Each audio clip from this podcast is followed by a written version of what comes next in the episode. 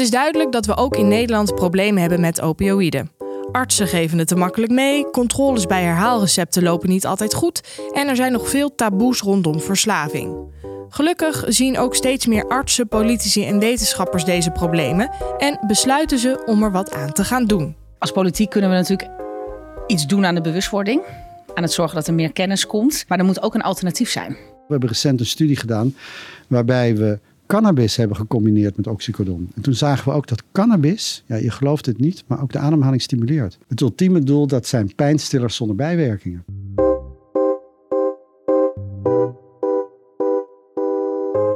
Dit is De Pijngrens, een podcast van de Nederlandse Vereniging voor Anesthesiologie. Ik ben Malou en in deze serie duik ik in de wereld van de opioïden. Samen met experts, artsen en patiënten kijk ik naar de rol van opioïden in de Nederlandse geneeskunde. Want waarom zijn opioïden belangrijk en waar liggen de risico's? Welke zorgprofessionals en instanties spelen hier een rol in? En hoe kunnen we ervoor zorgen dat we in Nederland verstandig met opioïden omgaan? In deze laatste aflevering kijken we naar de toekomst van opioïden in Nederland. Wat moet er nou gebeuren om een epidemie zoals in Amerika te voorkomen? En welke rol kunnen wetenschappers, artsen en politici spelen? We hebben in het verleden al gezien dat opioïden de nodige politieke aandacht kregen. Oud-minister Bruno Bruins zette daarom in 2019 een speciale taakgroep op. Er werd hard gewerkt aan het thema en het aantal opioïdenvoorschriften ging omlaag. Maar toen kwam de coronacrisis. Die zorgde ervoor dat er bijna geen tijd en aandacht meer was voor andere zorgonderwerpen. Als gevolg daarvan steeg het gebruik van opioïden in 2021 weer. Hoog tijd dus om opioïden weer de aandacht te geven die het verdient. En gelukkig zijn er allerlei nieuwe mensen die daarvoor strijden. Eén daarvan is Wieke Paulusma. We zijn hier in het Amsterdam UMC. Ik ben op zoek naar Wieke Paulusma, Tweede Kamerlid voor D66, want die is hier op werkbezoek. Het is hier nogal groot. Dus ik hoop dat ik er uh, vind voordat ze weg is. Na een paar rondjes door het grote ziekenhuis hebben we Wieke eindelijk gevonden. Ze is net klaar met het bezoek. Ze heeft met verschillende patiënten gesproken die door chronische pijn al langere tijd aan de opioïden zitten. Wieke vindt het heel belangrijk om tijdens haar werk met patiënten te spreken. Patiënten zien uh, en spreken en echt ook voelen in zo'n kamer wat dit met mensen uh, doet. Ja, dat maakt je politieke werk wat mij betreft effectiever. Want dan doe je het niet alleen voor die drie mensen die daar gesproken hebt, maar voor de hele groep voor wie zij eigenlijk staan. Wieke houdt zich in de Tweede Kamer vooral bezig met allerlei thema's rondom zorg. Ze heeft namelijk jaren als verpleegkundige in Groningen gewerkt. Daar heeft ze veel van de problemen met eigen ogen kunnen zien. Zo ook de problemen met opioïden. Ja, ik ben wijkverpleegkundige geweest. Uh, dus ik heb veel patiënten uh, thuis gezien, waarbij ik zelf ook al de vraag stelde: Goh, is het nou wel een goed idee dat u dit nu zo lang uh, gebruikt? Ik kon daar ook wel met mensen over spreken, maar soms ook niet. En ik heb in een revalidatiecentrum gewerkt, ook op de afdeling de pijnafdeling. Uh, waarbij we mensen echt nou ja, in, het, in het laatste stukje heel erg hielpen. Omdat een heleboel medicijngebruik al niet meer uh, het voldoende effect had. En daar heb ik eh, nou ja, van heel dichtbij gezien hoe ontwrichtend het is. Uh, als je zoveel chronische pijn hebt. En is dat ook de reden dat je er nu zo nog mee bezig bent en het zo'n belangrijk onderwerp vindt? Ja, dat, uh, ik word natuurlijk heel erg gedreven door mijn eigen uh, werkervaring. Ik spreek ook nog heel veel oud-collega's. Um, en die gedrevenheid zit wel in een aantal dingen. Want ik vind eigenlijk heel erg dat mensen zo lang pijnmedicatie moeten slikken... waarvan we eigenlijk weten dat heeft het effect niet meer. Maar u bent verslaafd en wat dat eigenlijk doet met mensen... Uh, maar chronische pijn is ook iets waar we heel weinig over praten. Ik heb net met drie patiënten gesproken en die zeiden echt: Nou ja, als u één ding kunt doen, zorg er dan voor dat meer mensen begrijpen waar ik last van heb. Um, en de gedrevenheid zit in hebben we wel genoeg professionals en leiden we op een goede manier op om deze patiënten ook echt wat te kunnen bieden. Ze is dus heel gemotiveerd over dit onderwerp en ziet echt de noodzaak. Maar hoe zit dat eigenlijk met andere Kamerleden? Krijgt dit onderwerp al genoeg aandacht? Het onderwerp geneesmiddelen is een onderwerp waar heel veel over gesproken wordt. Um, heel specifiek over dit onderwerp, ja, dat staat nog niet heel hoog op de uh, politieke agenda. Uh, dat weerhoudt mij zeker niet om er wel mee aan de slag te gaan. En ook om met andere partijen te kijken, ja, wat kunnen we hier nou aan doen? Want de groep is zo groot en de kosten zijn zo enorm, los nog van het leed wat mensen uh, overkomt. ik vind ook dat daar een politieke opdracht ligt.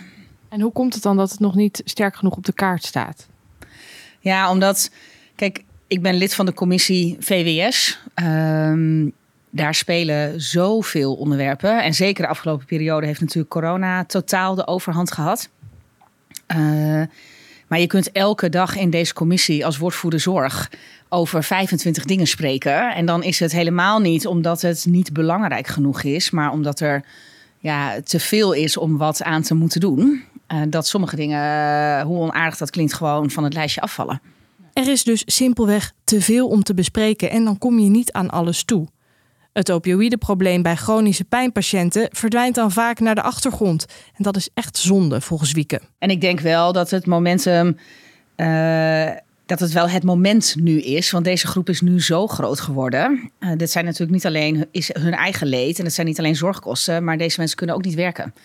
Ja, en dat kan in de tijd van nu, kunnen we ons dat al helemaal niet meer permitteren. Dit is dus het moment om de opioïdeproblematiek aan te pakken. De groep chronische pijnpatiënten die vastloopt in hun opioïdegebruik verdient echt betere hulp. Maar wat kan de politiek precies betekenen voor die patiëntengroep? Ik vind dat we heel erg naar de patiënt moeten kijken en hun chronische pijn en wat dat doet. Um, als politiek kunnen we natuurlijk iets doen aan de bewustwording, aan het zorgen dat er meer kennis komt. Uh, dat is ook wat patiënten net aangaven. Ik moet steeds uitleggen, want je kunt het niet aan mij zien. Maar ik ben wel ziek. Uh, ik denk dat we daar als politiek wat in kunnen doen. Ik denk dat we moeten investeren in meer opleiden. Want ook hier hoorde ik weer dat patiënten eigenlijk overal geshopt hebben. Uh, voordat ze geholpen worden met hun pijnklachten. We moeten ook mensen helpen om te kunnen stoppen met dit soort hele heftige medicijnen die heel veel bijwerkingen hebben. Um, en ook daar moet meer kennis voor komen, maar moet ook meer middelen voor komen. En heb je al een concreet uh, plan van hoe dat aangepakt moet worden? Nou, ik heb hier nu heel duidelijk ook met dat, op dat werkbezoek meegekregen. Er moet eigenlijk een onderzoeksprogramma komen. Want laat nou eens in de volle breedte zien uh, wat voor effecten uh, chronische pijn heeft op patiënten, maar ook op de samenleving. Uh, dus daar gaan wij mee aan de slag. En er is begin volgend jaar een geneesmiddelendebat. Uh, waarin we met de hele commissie over dit onderwerp praten. En dan zal dit voor mij uh, een groot thema zijn. Om te kijken of we ook met meerdere partijen hier wat stappen op kunnen zetten. Wieke ziet dus dat er nog veel moet gebeuren om deze mensen te helpen. Ze gaat zich daar vol voor inzetten als Kamerlid. En ze is bijvoorbeeld al bezig geweest voor patiënten die hun opioïde gebruik willen afbouwen. Ik heb me de afgelopen periode heel erg ingezet voor juist afbouwmedicatie. Help nou mensen om gedoseerd uh, te stoppen. Ik denk dat dat hier ook heel effectief is. Maar er moet ook een alternatief zijn. Dus wat bied je mensen nou als je ze helpt met afbouwen? Is er dan ook een andere manier om met je pijn om te gaan? En ik denk dat dat, daar is veel data over, maar daar zal ook nog veel meer onderzoek naar gedaan moeten worden. Um, en dat zie ik wel als mijn politieke taak. Aan die opioïden zitten heel wat bijwerkingen en het kan flink wat ellende veroorzaken. De vraag is of opioïden dan wel gebruikt moeten worden. Anesthesioloog en pijnspecialist Xander Zuidema heeft daar wel een antwoord op. Daar kan ik echt een volmondige ja op zeggen. Ik zie nog niet zo 1, 2, 3 in een wereld zonder gebruik van opioïden. Zeker niet in de medische wereld. Uh, zeker niet als het gaat om het bestrijden van pijn bij maligne uh, ziektes. Uh, zeker niet als het gaat om bestrijden van pijn bij operatieve ingrepen. Ik denk dat dat altijd wel, opioïden altijd daar wel een plaats in zou hebben. Ik denk dat het wel heel goed is om uit te dragen dat we voor het gebruik van opioïden voor chronische pijn, dat we dat eigenlijk gewoon niet zouden moeten doen, tenzij er daar echt geen andere optie is.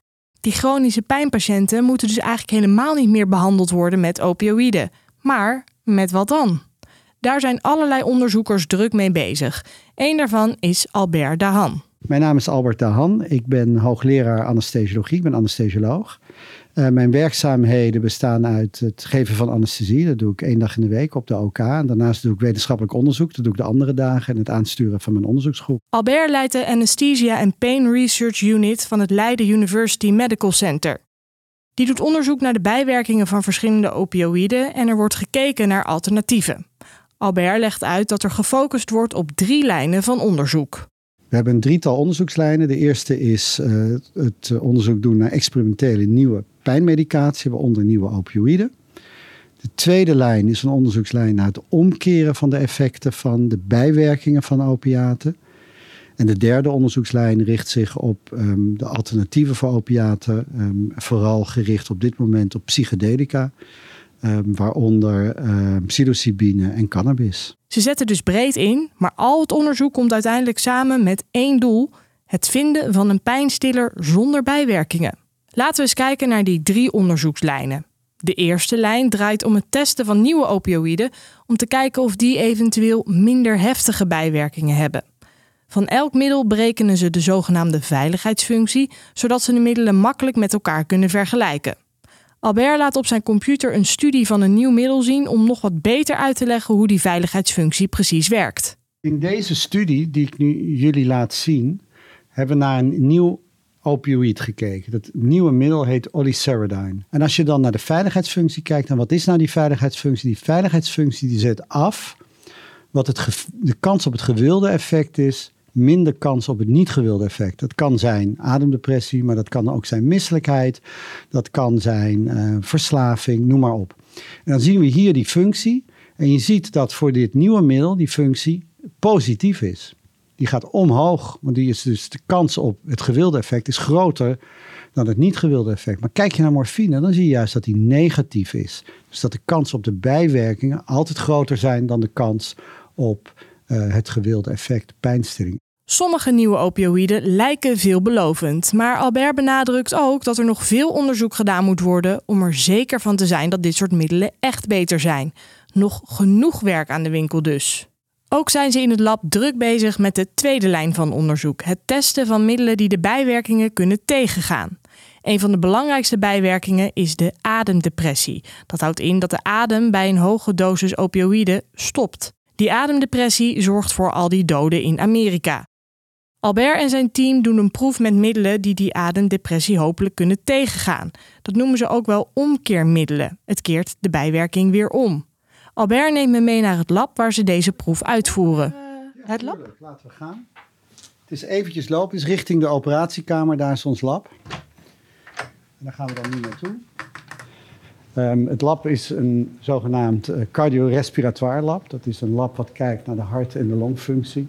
We komen nu het lab binnen. Dag jongens. Hallo. Hallo. Maël en uh, Maarten en onze proefpersoon. De proefpersoon die heeft een kapje op. Daar ademt ze doorheen. En dat meten we dus, die ademhaling, met een hele kleine sensor. En zoals je ziet, heel veel apparatuur hier. Het uh, belangrijkste apparaat staat daaronder, hebben we zelf ontwikkeld. Dat is de tweede generatie, de Leidse gasmixer. Zodat we heel netjes weten um, wat, we, uh, wat, wat het effect is van het opiaat op de ademhaling, onder andere. Dan kunnen we ook extra zuurstof geven als dat nodig is. De onderzoekers zijn druk in de weer met de proefpersoon die volgeplakt ligt met sensoren. En tijdens mijn gesprek met Albert krijgt die proefpersoon steeds wat fentanyl toegediend. En op de monitor zie je dan dat de ademhaling daar meteen op reageert. In deze gecontroleerde omgeving kunnen de onderzoekers de omkeermiddelen gaan testen. Op dit moment doen we een project uh, samen met de FDA, dat is de Amerikaanse registratieautoriteit waarin we kijken wat het effect is van het eh, middel naloxon. Dat is een omkeringsmiddel um, op de ademhaling, zoals die wordt uh, gedeprimeerd door fentanyl. Dit zijn gezonde vrijwilligers. Deze proefpersoon is het redelijk goed te doen. Eigenlijk zijn de effecten heel erg mooi. Maar in die patiënten die verslaafd zijn, is dat ontzettend veel lastiger. En u zegt van hier is het effect heel erg mooi bij deze proefpersoon. Wat, wat, bedoelt u daar dan mee? Nou, deze proefpersonen hebben nooit eerder een opiaat gebruikt. Dus die zijn relatief gevoelig voor die opiaten. Dus dan geven we enige uh, dosering van fentanyl. Dat is vaak niet eens zo hoog. En dan zie je al een groot effect. En dan geven we de, uh, het omkeermiddel, het antagonist naloxon. Dan zie je ook dat de ademhaling heel snel en heel mooi weer terugkomt. Um, en wij verwachten, we hebben dat nog niet getest dat mensen die, een, um, die afhankelijk zijn van opiaten, die dus veel opiaten gebruiken, dagelijks veel opiaten gebruiken, dat die gevoeligheid veel minder is. Dat wij ten eerste instantie veel meer fentanyl moeten toedienen, maar ook dat het omkeren met naloxon veel moeilijker zal zijn. Dit soort onderzoeken hebben dus veel tijd nodig en heel wat proefpersonen. Op dit moment testen ze met mensen die nog nooit opioïden hebben gebruikt. Maar wat voor mensen melden zich hier dan voor aan? Dat zijn vooral studenten en die vinden het heel erg interessant om onder gecontroleerde omstandigheden een opiaat toegediend te krijgen. Want enerzijds is het natuurlijk heel erg spannend. Aan de andere kant, ja, zeg ik altijd tegen ze, geniet er ook van. Want onder deze omstandigheden opiaat toegediend krijgen, dat gebeurt je anders nooit. Het is niet dat ze de volgende dag dan alweer op de deur staan te kloppen van mag ik nog een keer. Nee, we houden dat heel goed bij. Hè. We, in onze screeningsfase kijken we ook wat de kans is op verslaving. Ik heb dat eerlijk gezegd, ik doe het echt al jaren. In duizenden mensen nog nooit meegemaakt dat ze terugkomen voor een opiaat. Dat, dat probleem dat doet zich daar in die groep gelukkig niet voor. Zo zorgen onderzoekers er dus voor dat proefpersonen nergens last van krijgen. En dat is maar goed ook, want we weten inmiddels wel hoe verslavend opioïden kunnen zijn. Die proefpersonen zorgen ervoor dat Albert en zijn team allerlei omkeermiddelen kunnen testen. Ze proberen een combinatie van middelen te vinden die de bijwerkingen tegengaan. We hebben recent een studie gedaan waarbij we cannabis hebben gecombineerd met oxycodon. En toen zagen we ook dat cannabis, ja, je gelooft het niet, maar ook de ademhaling stimuleert. Is ook een deel van dat die omkering teweeg brengt. Dat is natuurlijk heel erg interessant, want ehm, ik ben zelf heel erg geïnteresseerd in alternatieven voor opiaten. En cannabis is wellicht een van die middelen die je daarvoor kan gebruiken. En dit was echt een uh, toevalsbevinding. Het was echt uh, heel, uh, heel interessant. Cannabis komt ook om de hoek kijken bij de derde onderzoekslijn van Albert, de zoektocht naar een alternatief voor opioïden. Er wordt hier vooral gefocust op verschillende psychedelica en ze zijn nu bezig met een onderzoek namens de TAP2. TAP2 staat voor Tackling and Preventing the Opioid Epidemic. Dat is een groot project, een consortium, wat gesupport wordt door ZonMW via de Nederlandse Wetenschapsagenda. En daar kijken we bij chronische pijnpatiënten naar de combinatie van um, uh, cannabis en oxycodon, een hele lage dosering. En kijken of die, die, die, die, die lage dosering eigenlijk net zo effectief is als hogere doseringen oxycodon. En dat lijkt, de studie is bijna afgerond, maar dat lijkt wel zo te zijn. Maar echte resultaten heb ik nog niet helder. Maar de trend die ik zag was zeer duidelijk. Dat als je combinaties van middelen gaat geven, zoals oxycodon, een heel lage dosering en een heel lage dosering cannabis, ja, dat de effectiviteit net zo hoog is. We zien wel dat de kwaliteit van leven echt verbetert van deze mensen, omdat ze ook ja, met cannabis beter slapen, meer ontspannen zijn. Ja, het wil niet zeggen dat ik een groot cannabis-fan ben. Uh, maar ik zie wel uh, meerwaarde uh, voor deze specifieke chronische pijnpopulatie. Naast cannabis wordt er ook gekeken naar ketamine.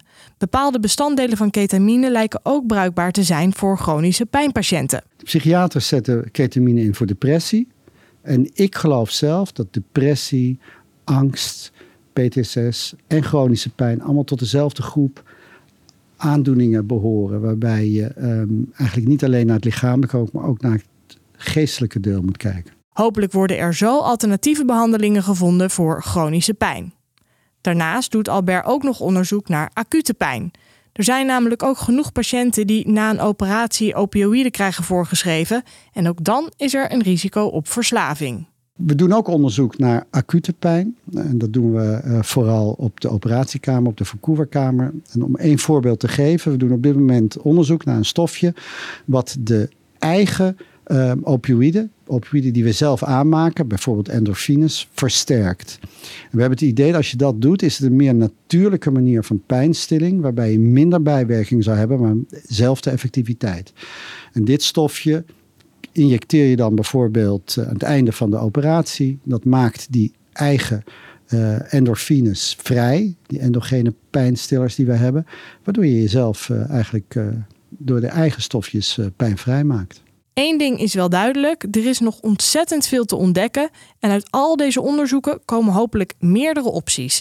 En dat is ook precies wat belangrijk is voor Albert. Kijk, elke, elk mens is anders. Dus we moeten niet denken dat er één pijnstiller is die voor iedereen werkt. Daar worden er zoveel pijnstillers ontwikkeld.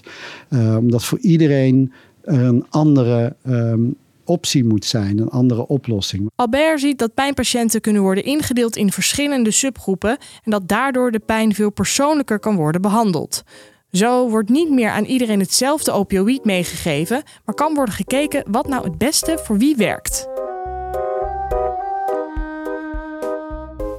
Anesthesioloog Xander ziet dat er ook nu al alternatieven zijn. Het probleem is alleen dat lang niet elke arts daarvan op de hoogte is. Er zijn uh, wel genoeg alternatieven voor, voor pijnbehandeling, maar niet iedereen weet die alternatieven. Dat is wel leuk. Ik had pas geleden een, een, een sessie bij de huisartsen. Die ging ik uh, voorlichten over bijvoorbeeld aangezichtspijn. En heel veel mensen weten niet dat, dat je daar ook bijvoorbeeld een prik voor kan krijgen. En daar hoef je niet per se opioïden voor voor te schrijven. Dus het ligt soms aan een gebrek aan uh, weten welke behandelmogelijkheden er voor pijn zijn. Um, dat, dat speelt denk ik ook wel mee. Dus de informatie die wij zouden moeten geven over hoe kun je pijn op een andere manier bestrijden, dat zou ook beter kunnen. Veel artsen weten niet goed wat de mogelijkheden zijn. En dat is ook niet zo gek, want artsen hebben lange tijd verschillende dingen geleerd over het gebruik van opioïden. In het begin van de 21ste eeuw werd juist verkondigd dat je opioïden moest voorschrijven. Voor Xander is het dus wel duidelijk wat er moet gebeuren om artsen verstandiger met opioïden te laten omgaan. Het heeft dus te maken met zo min mogelijk voorschrijven. Dat we daar een dat, dat iedere keer weer onder de aandacht moet, moet blijven brengen. Dus dat het een blijvend iets is. Uh, dat we het moeten verweven in de opleiding voor uh, zorgmedewerkers. En dat we de patiënten goed moeten informeren over uh, ja, de gevaren die eraan kleven. Dus, dus de balans tussen werking en bijwerking. Daarnaast is het ook belangrijk dat patiënten gewoon een stuk beter in de gaten worden gehouden. Zo is veel sneller duidelijk of iemand risico loopt op verslaving vragen of ze toch eens een keertje terug willen komen. Of met name vragen van, joh, als je nou merkt van, ik heb het, ik heb merkt dat ik die pijnstillers gewoon langer nodig heb, dat je ze toch wel eens vaker terugziet. En ook dit gaat dus weer over tijd.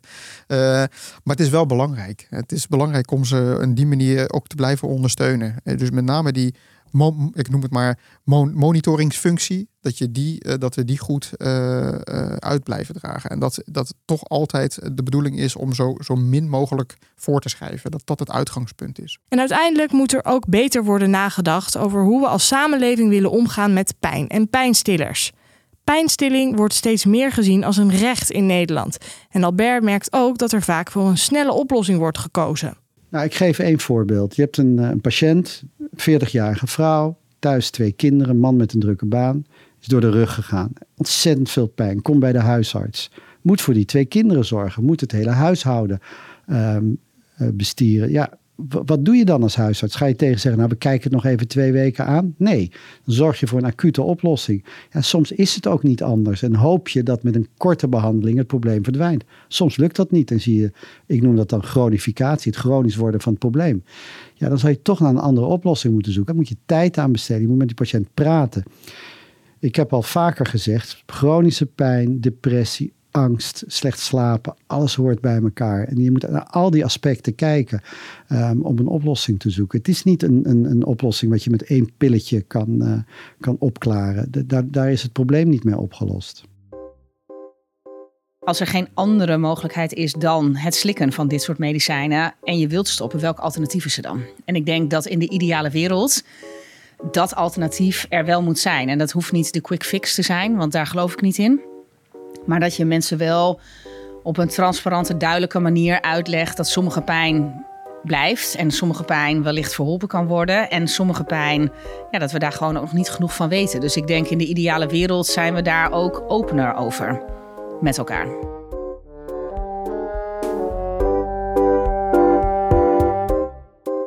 Er valt veel te winnen als patiënten en artsen bereid zijn om verder te kijken dan een snelle oplossing voor pijn. Opioïden bij chronische pijn is simpelweg vaak niet de oplossing. En daarom is het ook zo goed dat steeds meer onderzoekers en artsen zich gaan verdiepen in goede alternatieven. Voor nu is het in ieder geval belangrijk dat iedereen zich bewuster wordt van de risico's en dat artsen en patiënten samen kijken naar de beste behandeling voor pijn.